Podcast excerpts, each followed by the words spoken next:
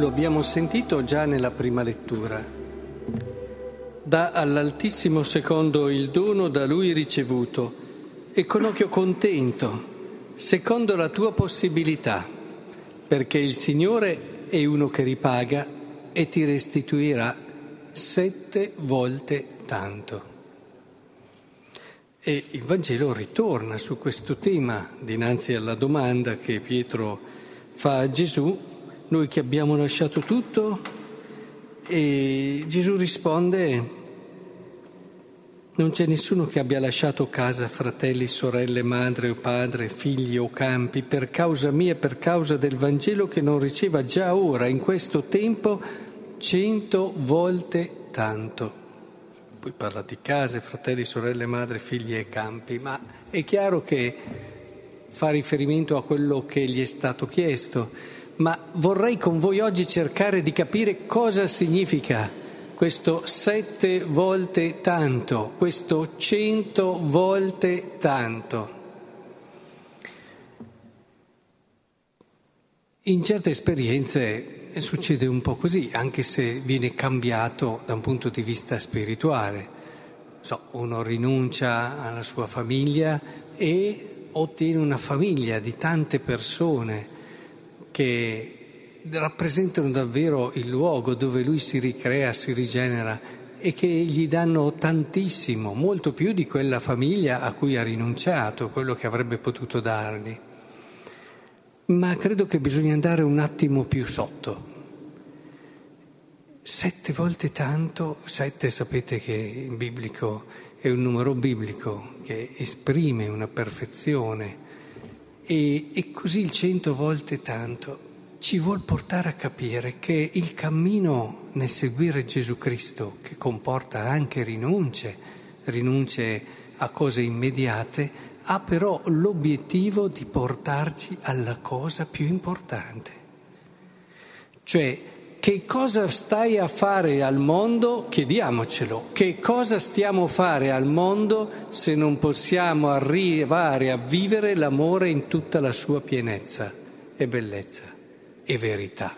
Eh? Perché si parla di amore in tanti adesso, ma eh, lo si confonde con aspetti dell'amore e quando ne prendi solo un aspetto dell'amore rischi proprio anche di andare fuori strada dopo e di chiamare amore ciò che amore proprio non è. Quindi o l'amore lo si vive tutto o si rischia di vivere proprio l'opposto dell'amore. Quindi quello che è il sette volte tanto, quello che è il cento volte tanto, non è altro che la possibilità di vivere la cosa più bella che un essere umano può vivere, cioè l'amore, perché è stato fatto per questo.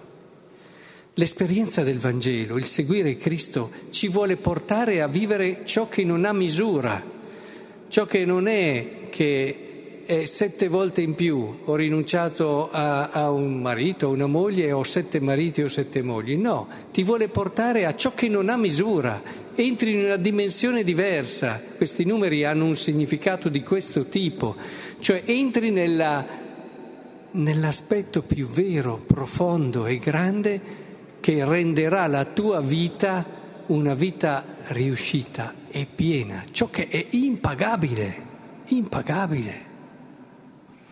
Perché se, e purtroppo accade, usciamo dalla scena di questo mondo senza aver raggiunto l'amore, con la maiuscola, eh, mi viene da dire hai fallito.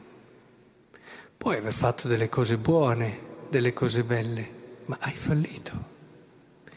Il Signore ci promette questo, segui il Vangelo e arriverai alla verità dell'amore, che non è solo lo stare bene, il, da, il darsi, il sacrificarsi. Ho visto persone sacrificarsi, darsi, ma ancora questo non era la pienezza dell'amore. Sappiamo che tante volte possiamo fare tutte queste opere, ma in fondo c'è un nostro bisogno che ci guida e, e, lo si vede poi quando in altre situazioni vieni a meno e dimostri di non essere poi così libero e gratuito in quello che fai. Ci sono persone che sembra che siano così accoglienti, pronte a perdonare, disponibili ad ascoltarti, ma poi vai in fondo e fanno più fatica in altri aspetti importanti dell'amore. E, e tutto questo rischia di essere anche qui un modo per coprire una difficoltà che hanno loro di affermare anche una verità, allora sono accondiscendenti e si, confonda, si confonde l'essere accondiscendenti con un amore che sa ascoltare. L'ascolto è un qualcosa di molto più eh, ricco, complesso, dinamico e soprattutto fecondo.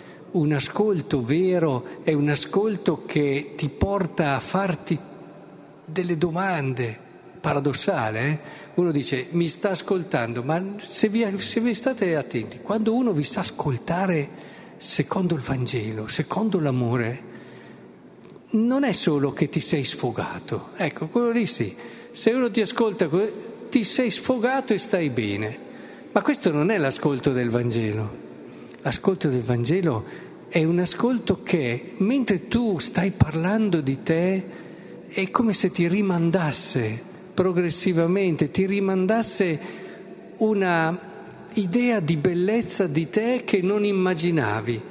È un ascolto che ti fa riscoprire chi sei davvero, chi puoi diventare davvero e non ti accorgi neanche e non ti rendi conto di come questo accada, eppure accade. E tu esci da una conversazione dove l'altro ti ha ascoltato in modo maturo che hai una consapevolezza di te nuova e ti dici ma come mai? Mi ha solo ascoltato, ma è stato un ascolto diverso. Ma questo vale per qualsiasi aspetto dell'amore. Il servizio che viene fatto con un amore che è pieno e maturo è un servizio molto libero che alla fine non ti fa sentire solo come il destinatario di un servizio, ma ti fa sentire come puoi essere tu stesso protagonista di un dono pieno e totale. In fondo, eh, quando uno ha bisogno di servire, te ne accorgi subito che non lo fa solo per te, ahimè. Te ne accorgi, te ne accorgi perché non è libero, ha bisogno assolutamente di fare, quando non gli fai fare il servizio ci sta male e allo stesso tempo te ne accorgi perché in tante situazioni non è lucido nel discernimento delle cose da fare, ma va sempre secondo i dettami interiori che ha lui e non è capace sempre di ascoltare la cosa di cui l'altro ha veramente bisogno. Questi sono alcuni esempi per farvi capire come si può pensare di vivere l'amore, ma essere ancora molto indietro nella strada dell'amore, che invece il Vangelo ci ha promesso. Se noi ci mettiamo con semplicità, con coraggio nella strada del Vangelo, ci rendiamo conto che davvero lì possiamo avere il sette volte tanto, il cento volte tanto, che è l'unica cosa di cui abbiamo bisogno, l'amore, che poi andando avanti ti accorgi che è possibile solo con Dio, come culmine, perché diciamocelo. Noi abbiamo un cuore infinito. Diciamocelo, non dobbiamo aver paura. Noi abbiamo un cuore insaziabile e che potrà trovare solo in Dio la sua pienezza. Abbiamo quasi paura a dirlo, perché se davvero lo diciamo e lo riconosciamo, allora, oh, questo comporta del meglio accontentarci, no? E il tuo cuore però lo puoi addormentare, gli puoi dare un po' di morfina così si anestetizza, ma il tuo cuore se non lo addormenti prima o poi te lo dice che è stato fatto per Dio. Quindi credo che sia decisivo e importante che comprendiamo la promessa di Dio. Eh sì, perché non è che adesso uno deve farlo per avere indietro. Noi dobbiamo esserne consapevoli. Non abbiamo indietro solo 70 volte le cose che abbiamo lasciato, avremo di più, perché avremo ciò che è immisurabile, la possibilità di vivere un amore straordinario in una vita meravigliosa. Ecco, questo credo che sia importante perché anche nella preghiera ve ne accorgete. Quanti pregano non per amore? Quanti? Tantissimi. Hanno dei bisogni loro e la preghiera compensa dei bisogni loro, ma quando la preghiera diventa frutto di un amore pieno, è una preghiera semplicissima ed è una preghiera che ci fa ritrovare la verità di quello che siamo in Lui. È semplicissima la preghiera matura, ma proprio per questa è, è immensa e grande. Ora, chiediamolo a Dio questa grazia, dacci il coraggio, dacci il coraggio di, di donarti, di seguirti, di non avere paura, ma dacci soprattutto la consapevolezza che solo per questa via troveremo quello per cui siamo nati.